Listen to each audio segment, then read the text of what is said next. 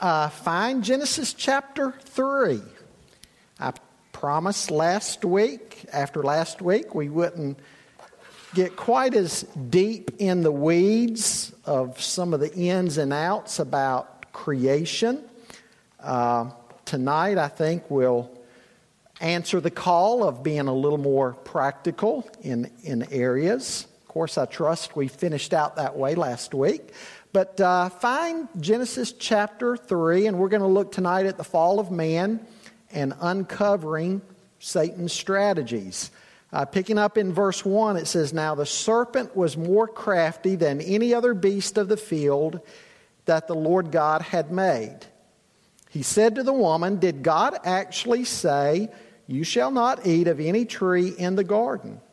And the woman said to the serpent, We may eat of the fruit of the trees in the garden, but God said, You shall not eat of the fruit of the tree that is in the midst of the garden, neither shall you touch it, lest you die. But the serpent said to the woman, You will not surely die. For God knows that when you eat of it, your eyes will be opened, and you will be like God, knowing good and evil. So when the woman saw that the tree was good for food, and that it was a delight to the eyes, and that the tree was to be desired to make one wise, she took of its fruit and ate, and she also gave some to her husband who was with her, and he ate.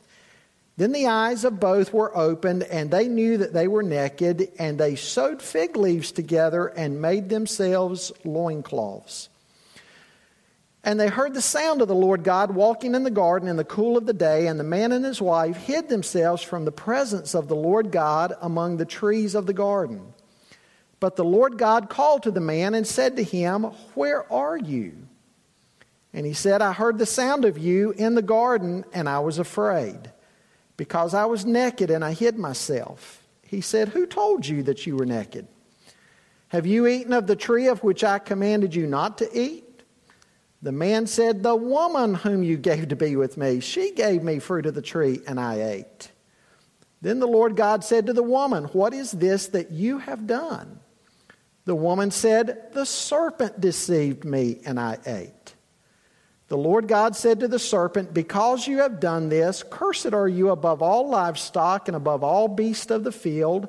On your belly you shall go, and dust you shall eat all the days of your life. I will put enmity between you and the woman, and between your offspring and her offspring. He shall bruise your head, and you shall bruise his heel. To the woman he said, I will surely multiply your pain in childbearing. In pain you shall bring forth children, your desire shall be for your husband, and he shall rule over you. And to Adam he said, Because you've listened to the voice of your wife and have eaten of the tree of which I commanded you, you shall not eat of it. Cursed is the ground because of you. In pain you shall eat of it all the days of your life. Thorns and thistles it shall bring forth for you, and you shall eat the plants of the field. By the sweat of your face you shall eat bread till you return to the ground, for out of it you were taken, for you are dust, and to dust you shall return. Now, folks, in 2 Timothy chapter 3, beginning in verse 5, I want you to listen to what the Apostle Paul says. Paul says, But understand this, that in the last days there will be times of difficulty. For people will be lovers of self, lovers of money, proud, arrogant, abusive, disobedient to their parents, ungrateful, unholy, heartless, unappeasable, slanderous, without self control, brutal, not loving good, treacherous, reckless, swollen with conceit, lovers of pleasure rather than lovers of God, having the appearance of godliness, but denying its power avoid such people. Now, I read that because you can't help but see what a great distance we've come from Genesis 1 and 2. Because in Genesis 1 and 2, what was the phrase that we read repeatedly? It was good. It was good and very good. And then Paul saying of the last days, of course, we know that the last days began with the first advent of Jesus Christ. Paul says in the last days there will be perilous times. What happened? How have we gone from good to seeing everything we see in the world today? Sin, the fall, the fall of man. Now, of course, the fall refers to that period of time in Genesis 3 we've just read where the first couple listened to the voice of Satan and disobeyed God, and sin was introduced into the very created order. Now, it's important to see that sin affected everything. Of course, it affected Adam and Eve's relationship with God. It reflected their, uh, affected their relationship with one another. It affected their children because in chapter 4, we're going to see one of their sons rising up against the other and taking his life. It affected all of society. Paul tells us in Romans chapter 8, in fact, that all of creation is groaning. It's suffering and groaning and longing for the day of redemption of the sons of God. So sin entering the created order has affected mankind, but it's affected more than just mankind. It's affected everything. In Genesis chapter 6, God will say that uh, when, he, when he sees the wickedness of mankind, he will say, Every thought and intent of man's heart is now wicked, and the whole entire earth is filled with violence. The, the only hope for mankind is what? The Lord Jesus. It's redemption. Redemption through Christ. That's why the scripture says that God one day is, going to complete the story of redemption when he makes all things new. This current heavens and earth are going to pass away, and God's going to create a new heavens and a new earth. And God says in Revelation 21 that he's going to make all things new. Well, until then, what's the church supposed to do? Well, obviously, we need to pray. God's sovereign. God's sovereign over this planet. The fall did not mean that God's not sovereign anymore. Didn't affect his sovereignty, so we need to pray. And what else do we need to do? We need to preach the gospel because if redemption is the only hope of mankind, what's the scripture say? Faith cometh by hearing, and hearing through the word of God. You know what that means? That means that as much as it might matter to be engaged in the cultural battles or in politics or whatever, that's not the ultimate answer, is it? The gospel is the answer. Now, tonight, I do want us to go back and look at this passage. It is, the, it is the foundational passage in the Bible that explains to us what has gone wrong in the world. But, folks, as we look at this, I don't want you to just simply think about the first couple because I want you to understand that as we will cover later, there's a sense in which we were there too. And guess what? As the Bible says, we have continued to do the same things, the same acts of disobedience that Adam and Eve did. And so we're all guilty. First of all, tonight, I want you to notice with me the prelude to the fall. The prelude to the fall. Look at how chapter 3 begins. It says, Now the serpent was more crafty than any other beast of the field that the Lord God had made. And so immediately as we get into chapter 3 here, we see a very rude intrusion.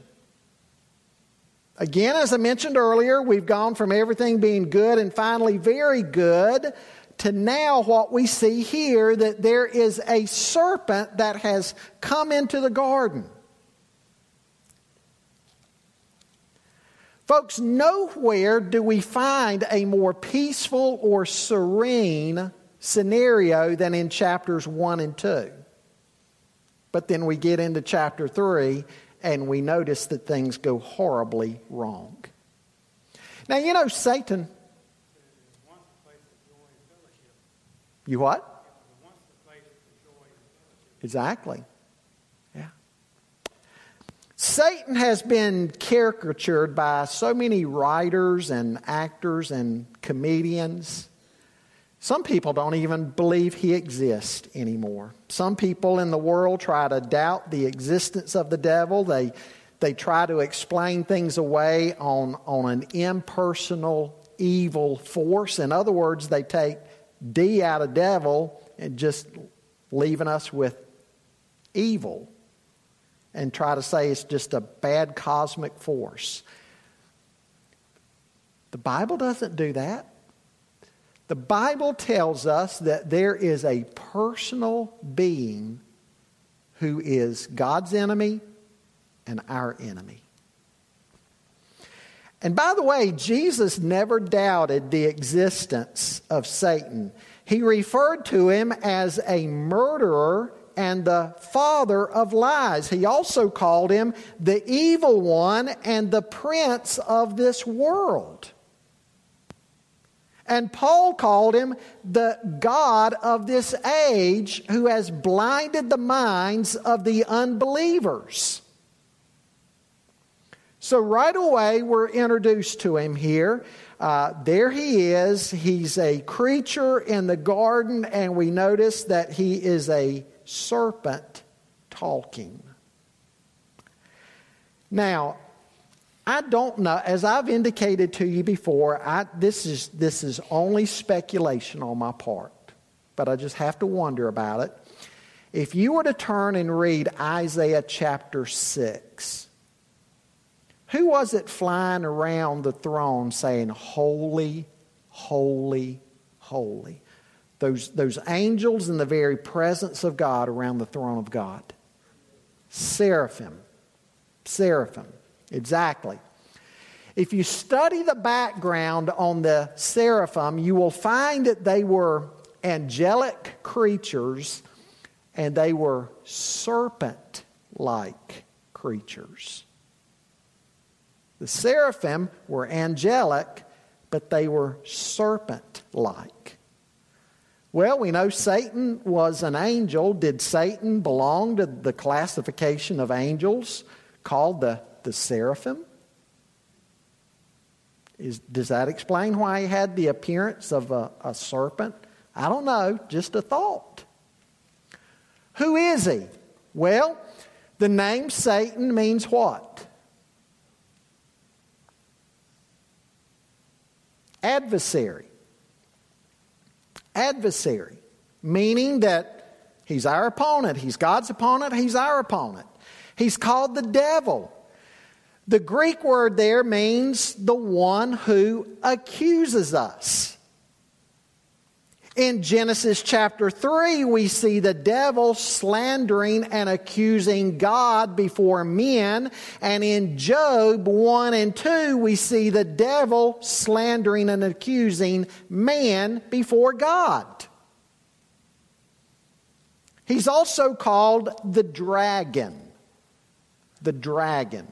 The book of Revelation, Revelation 12, has that image of him. With that image, the Bible is purposely giving us a hideous image of Satan, hopefully, so no one would be attracted to him. Well, where did he come from? There's other places in the Bible that allow us to put together a, a pretty good picture. Uh, we know he was a created being, he's not equal with God. Folks, as Bible believing Christians, we do not hold to dualism. Dualism that says there's two equal powers in the universe, one for good and one for evil, God and Satan. Two equal powers, and they're involved in this cosmic duel, and we don't know how it's going to end, end up. We don't believe that. We don't hold to dualism. There's not two sovereign. By the definition of sovereign, you can only have one sovereign God. We don't hold to two equal beings. The devil is a created being. Isaiah 14 speaks of him. Uh, some people, you know, we, they also see in Ezekiel 28.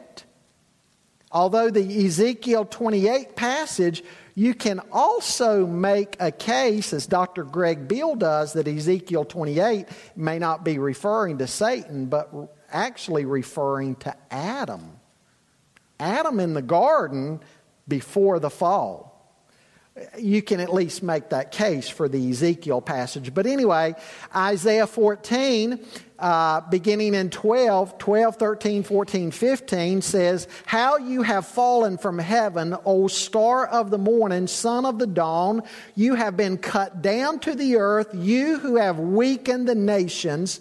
But you said in your heart, I will ascend to heaven, I will raise my throne above the stars of God, and I will sit on the mount of assembly in the recesses of the north. I will ascend above the heights of the clouds. I will make make myself like the Most High, nevertheless, you will be thrown down to Sheol to the recesses of the pit. And then in Revelation 12, I mentioned that a moment ago. Uh, John says, Then another sign appeared in heaven, and behold, a great red dragon having seven heads and ten horns, and on his heads were seven diadems, and his tail swept away a third of the stars of heaven and threw them to the earth. Satan lost his place in heaven, and the Bible says that he's now roaming to and fro in the earth, seeking whom he may devour. Now, in addition to Satan, what else do you have? You have the demonic powers. Satan's demons who fell with him. Paul talks in Ephesians chapter 6 about principalities and powers in high places that we battle against. He says we don't battle against just flesh and blood, but against principalities and powers in high places. 1 Peter 5, Peter says he's seeking someone to devour. Well, we see who his target is in this passage. His target is the first man and woman. But, folks, what I want you to understand is he, he's real, Satan's real, and he's not a pushover. The Bible says he comes as the deceiver and he will even disguise himself as an angel of light. And so we need to be wise to his schemes. Right? I, something caught my eyes. It, this has nothing to do with tonight. Are y'all okay? Do we need a counseling appointment afterwards? Dot and Russell? You're okay. Okay. Well, secondly, Anatomy of the fall. Satan will twist God's word and try to get you to desire what God has forbidden. Look at verse 4. But the serpent said to the woman, You will not die, for God knows that when you eat of it, your eyes will be open and you will be like God, knowing good and evil. Now, what notice what the tempter did here. He went in with a direct frontal attack on the authority of God's Word. One of the ways Satan operates is to try to destroy our lives with his lies. He tries to cast dispersion and doubt on God's Word. He wants to get you and me living outside of the authority of God's Word. He'll try to convince you that there's no heaven, there's no hell, there's no God. Or if there is a heaven, just be as good as you can, and God grades on the curve, and if you're good, you'll get there. Lies of the devil. He's pretty good. He's, when you look at what people are doing on planet Earth, he's pretty good at what he does, isn't he? Unfortunately. And you know, the proverb says, There's a way that seemeth right unto a man, that in the end is what? Is, is the way of death. Yes, very crafty. He's the deceiver. Well, he'll twist God's word, as I mentioned. He'll call God's word into question. Uh, now, let me ask a question. Did God say exactly what Satan is claiming right here? No. Look back at verses 16 and 17 of chapter 2. 16 and 17 of chapter 2, the Lord God commanded the man, saying, You may surely eat of every tree of the garden, but of the tree of the knowledge of good and evil you shall not eat, for in the day that you eat of it you shall die. But now, what's he saying here?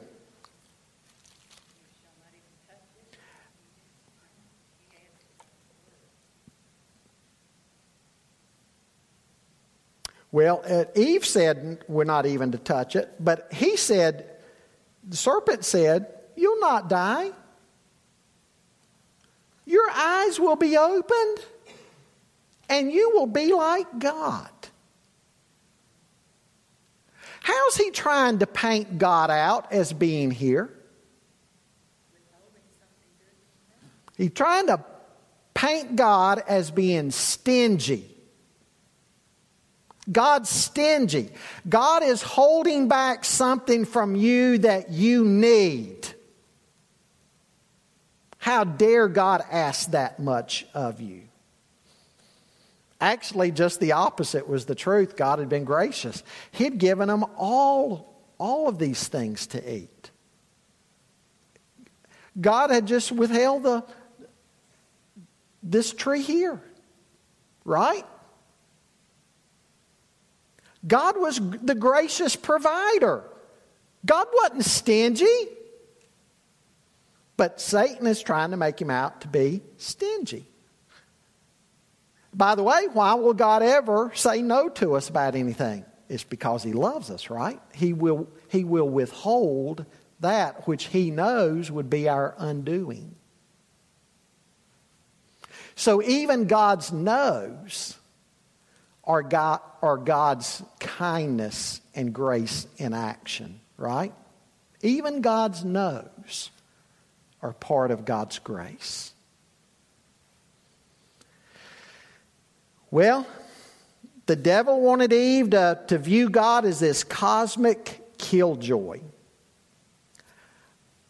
You know, he wants us to believe that, that Every time God sees somebody having pleasure, God's going to move in and try to break it up, right? Is that true? Of course not.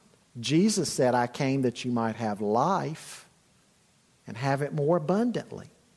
The psalmist wrote, The Lord God is a sun and shield. The Lord will give grace and glory. No good thing will he withhold from them that walk uprightly. And then Paul told Timothy in 1 Timothy 6 17 that we have a God who gives us richly all things, all good things to enjoy. Now, we can see right away from Eve's response, she's in trouble. Because she too is misquoting God's word. She's kind of running careless with God's word. She adds to it, she makes it more severe.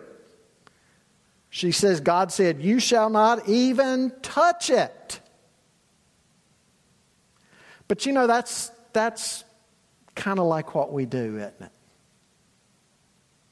Dr. Kent Hughes, in his commentary on Genesis, he, he says an example of this a father corrects his daughter and her friend for misbehaving and says it's time for her friend to leave that evening and go home. What's the daughter do? The daughter goes running to her mother and cries, Daddy made Katie go home and says she can never come over again.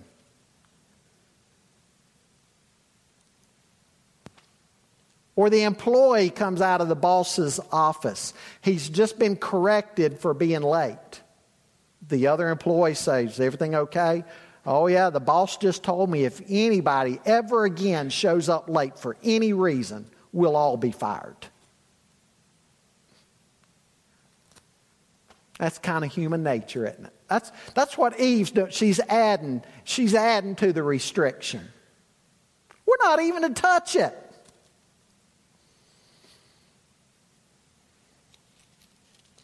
Well, Satan directed Eve's gaze to the forbidden fruit. And he used that appeal. He, he used it, it, it looked good to her, and he convinced her that she wanted it. He got her to linger on that when she should have fled. He got her acting in, in independence from God. Go ahead, do your own thing. Forget about what God said. You're going to be okay. In fact, you're going to be like God. And, folks, unfortunately, that's where most of the human race is right there, listening to Satan's lies and deceptions because most are going about in life and they are doing their own thing. They are living as though they are their own God. Right? And you know something? Hang on just a second. Man, man thinks, man is so gullible. It blows me away how gullible man is. Man thinks he's so free. I like what Martin Luther said about that. Man's free now after, after the fall. He's free. He's free to sin. There's the bondage of the will. He's free, all right, but his freedom's going to go in the direction of, of sin. Jim?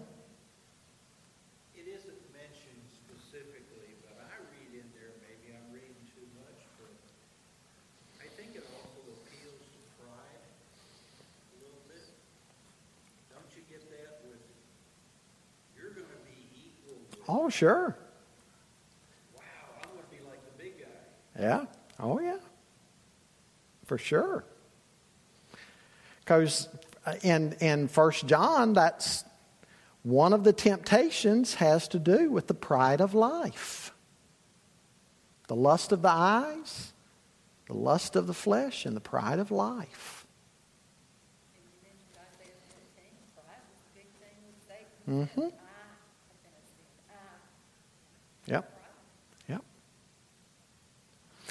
Well, let's continue to look at the anatomy of the fall. Satan will tell you that disobedience to God does not have bad consequences. Satan just comes right out and says, You're not going to die. God's not going to punish your, your eating of that, of that tree. You're going to be just fine. Even today, he likes to turn the Ten Commandments into what? The Ten Suggestions. Folks, this whole thing hinged upon who Eve was going to believe. Was she going to believe God? Or was she going to believe the serpent? Same thing today. Are we going to believe God? Or are we going to believe the evil one? Who are we going to believe? Now, Doubt and denial were followed up with delusion. The doubt and denial is, is what? You're not going to die. What's the delusion? You're going to be like God. He was putting into Eve's mind the daring thought, the sinful thought, the rebellious thought that had been in his own mind when he thought he could be like God. And with that first bite, she was his. She was a sinner. The Bible says, He that committeth sin is the slave of sin. And finally, we read here that she gave. In other words, the sinner became the seducer. What do we see going on in society today when, when men and women sin? They, they want to get all their friends to join in with them to the party, right? It's not enough that they might be doing it. Try to get others on board with them. Just, just think about what's going on in America right now. All the seductions we see around us in so many areas. And man just, man just falls right in line with the, with the deception. Man goes right along with it and gets all his buddies going along with it too. Well, look at what happened. Here, we, we see sin's consequences. We, we, we see here that sin brings separation from God and, and human shame. What, what did the devil promise them? That they were going to, their eyes were going to be open and they were going to be like God. Well, their eyes were open and what did they realize? That they were naked. Is that not the biggest anticlimactic thing there? Satan, Satan says, Your eyes are going to be open and you're going to be like God. Well, their eyes were opened all right, but all they, all they noticed is that they were naked. Anticlimactic. Satan can't prom. I tell you, Satan can't deliver what he promises, right? He can't deliver what he promises. Now, I want you to notice what do they immediately try to do? They immediately try to rectify their own situation. Cover their nakedness. And that's the folly today with religion. That men can just with their own homemade whatever they can they can cover their shame and their guilt and their alienation from god. They can take care of it. No they can't. Adam and eve take the fig leaves they sew them together they try to come up with their own remedy for what they have done. Somebody has said that for the first time in history a man's wife had to go shopping for clothes, and we've never gotten over it.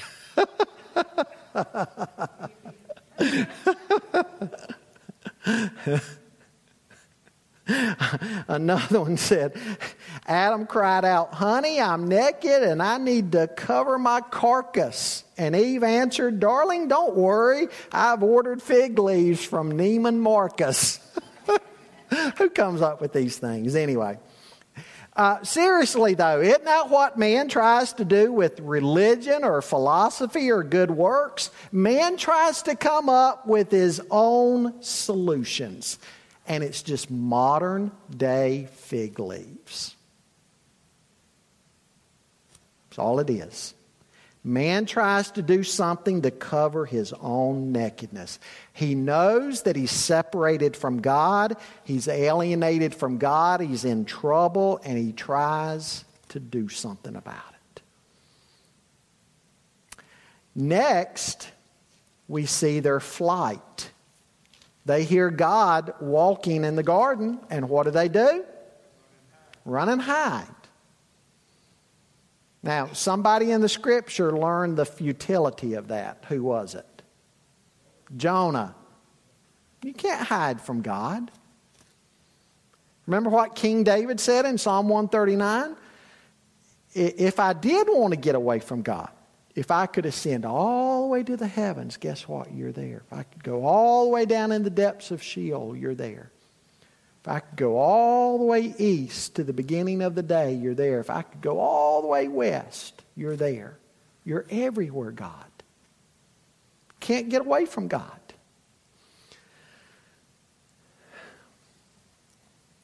And you know, that certainly lets us know that when you sin, you might want it to be private, but to God, it's, it's out in the open right before His eyes. He sees, He knows. Now, before, the voice of God in the garden had been their delight. But now, they're trying to get away from him. Now, did God not know where they were? Of course, God knew where they were. He's, to, he's trying to pull them out, trying to get them out in the open and confess what they've done. And then they go from trying to fix their own problem with their, their problem with their own solutions to running and hiding to then what do they start doing? Making excuses and blaming. Blaming one another. We could say it, it goes from their plight to their flight, now to a fight. They're pointing the finger at one another. Adam's making excuses. God, it's her fault. And God, by the way, while I'm telling you it's her fault, it's your fault too because you're the one who gave her to me and Eve saying, it's the serpent's fault. The blame game. Do you think God hears excuses like that today? Absolutely. Well, God, if you wouldn't have let me get in that situation in the first place, people have all kinds of excuses they try to make. Adam has gone from making over his new wife, saying, She's bone of my bones and flesh of my flesh, to now she, he's pointing the finger at her. And so there's the blame and the division. You think all of this is what Adam and Eve bargained for? Of course not. It's like the old saying that, that sin will take us further than we wanted to go it will keep us longer than we wanted to stay, and it will cost us more than we wanted to pay.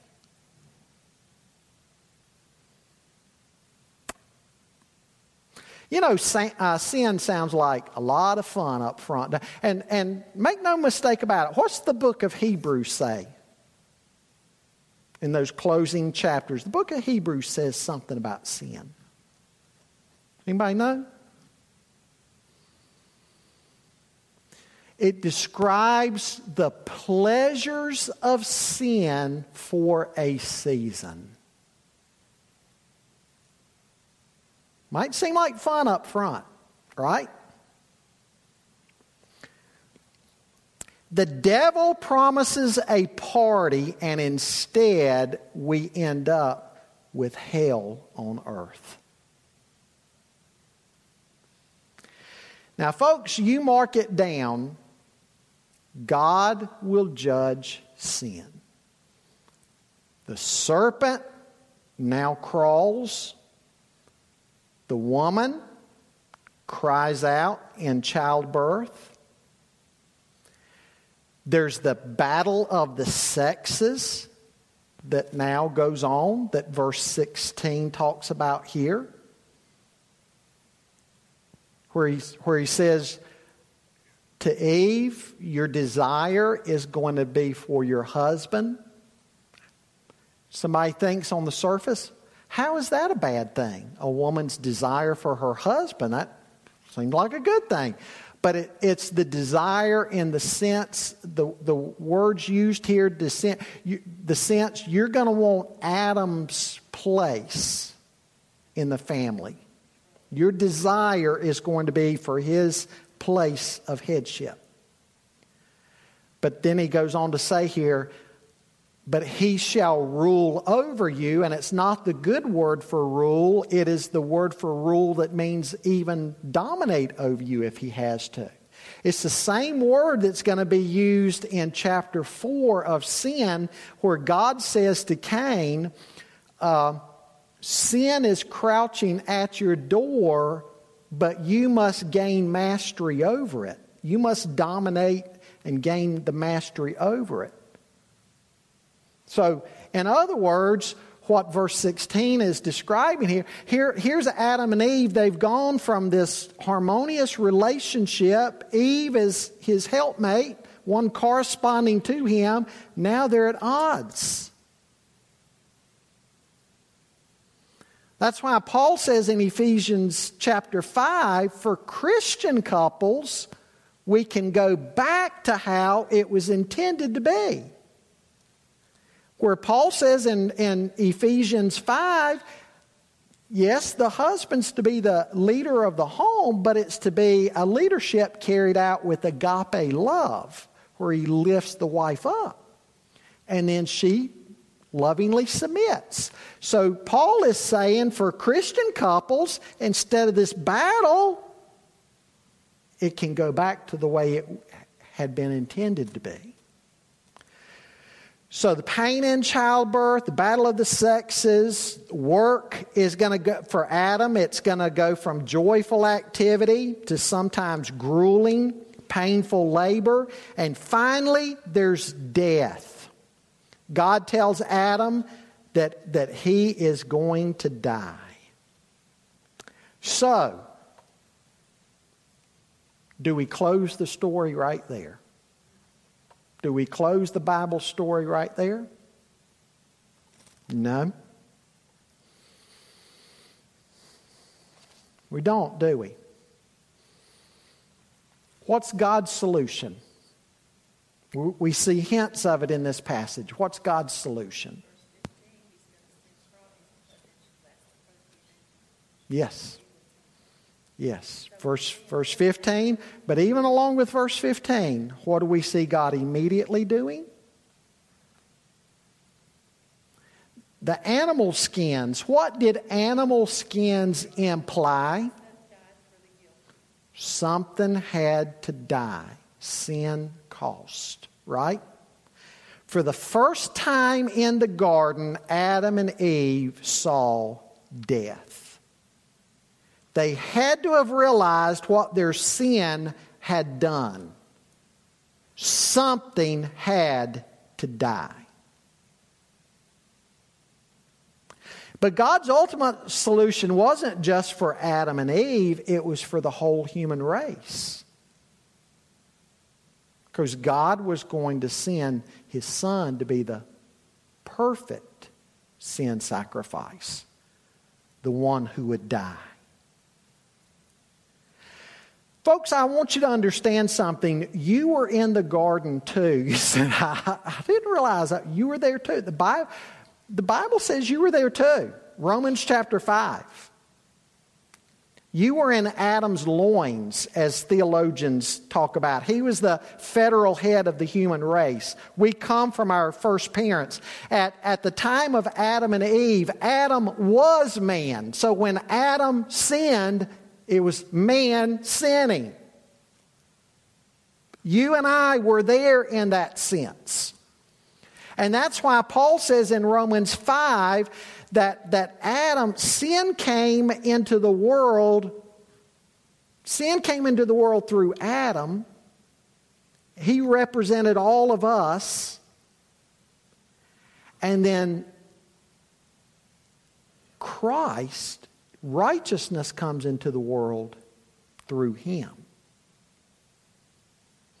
It's funny, you come to Romans 5, sometimes people will object to the first half of the equation. It's not fair for me to be in Adam. Okay, so if you don't want to be in Adam, you don't want to be in Christ. Oh, no, I want to be in Christ. No, it goes both ways. We're in Adam, but we're also in Christ. And that's where the hope is. And so you're either in Adam or you're in Christ. You're in Adam. Everybody on planet Earth is either in Adam or they're in Christ. If you're in Adam, you're in trouble.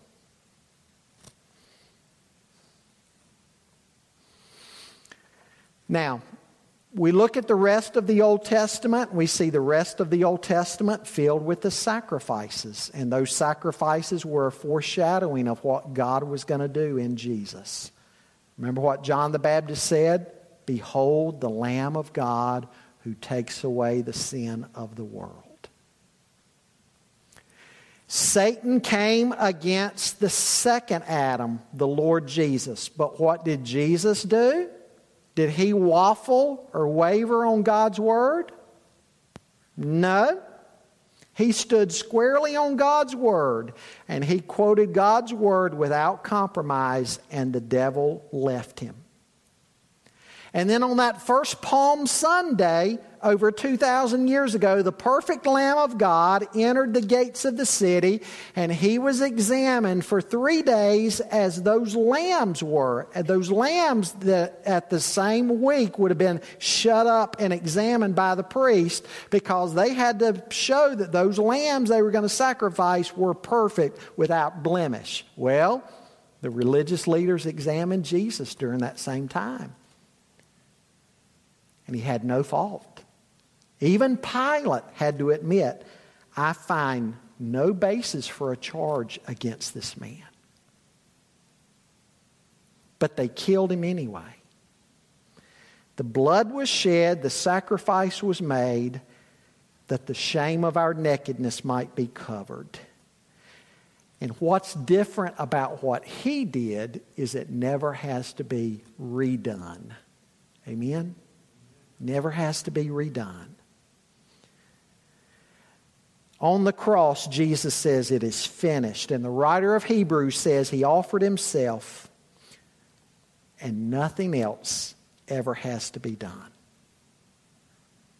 The blood was shed, our sin is forgiven, the relationship with God is reestablished for those who are in Christ. We no longer have to hide in shame and guilt. And the Bible says He's preparing a place for us.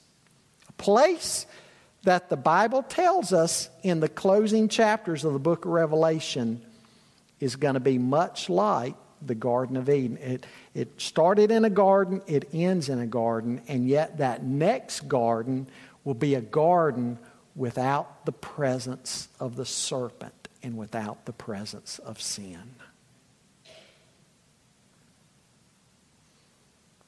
The redemptive story in the Bible, it all ties together, doesn't it?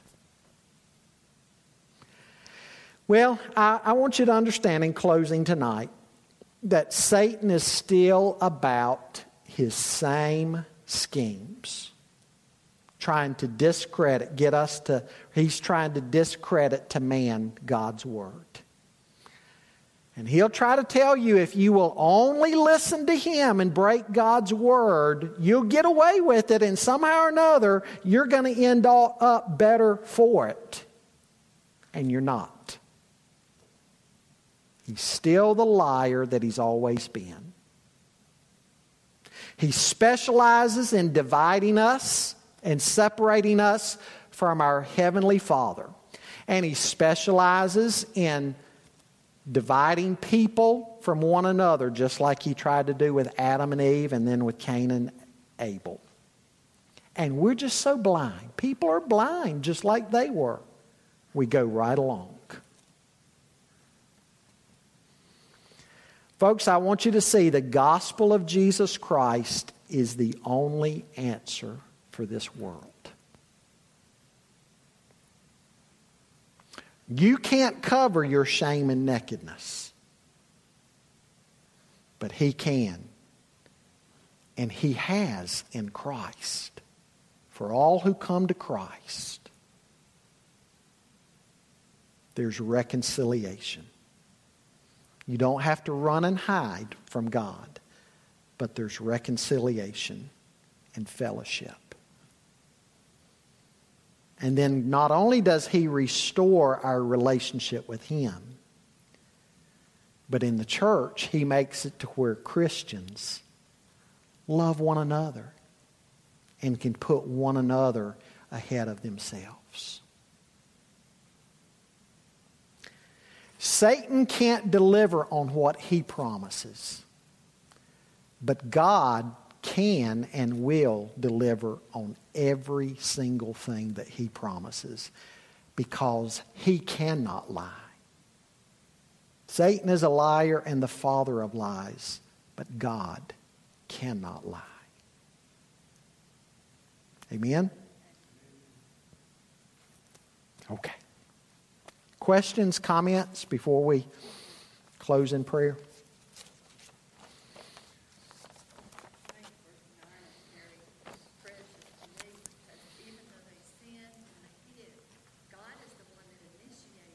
Yes. Yes. Right. God went in search of them. Even, even though they had sinned and ran from God, God was the initiator in going after them.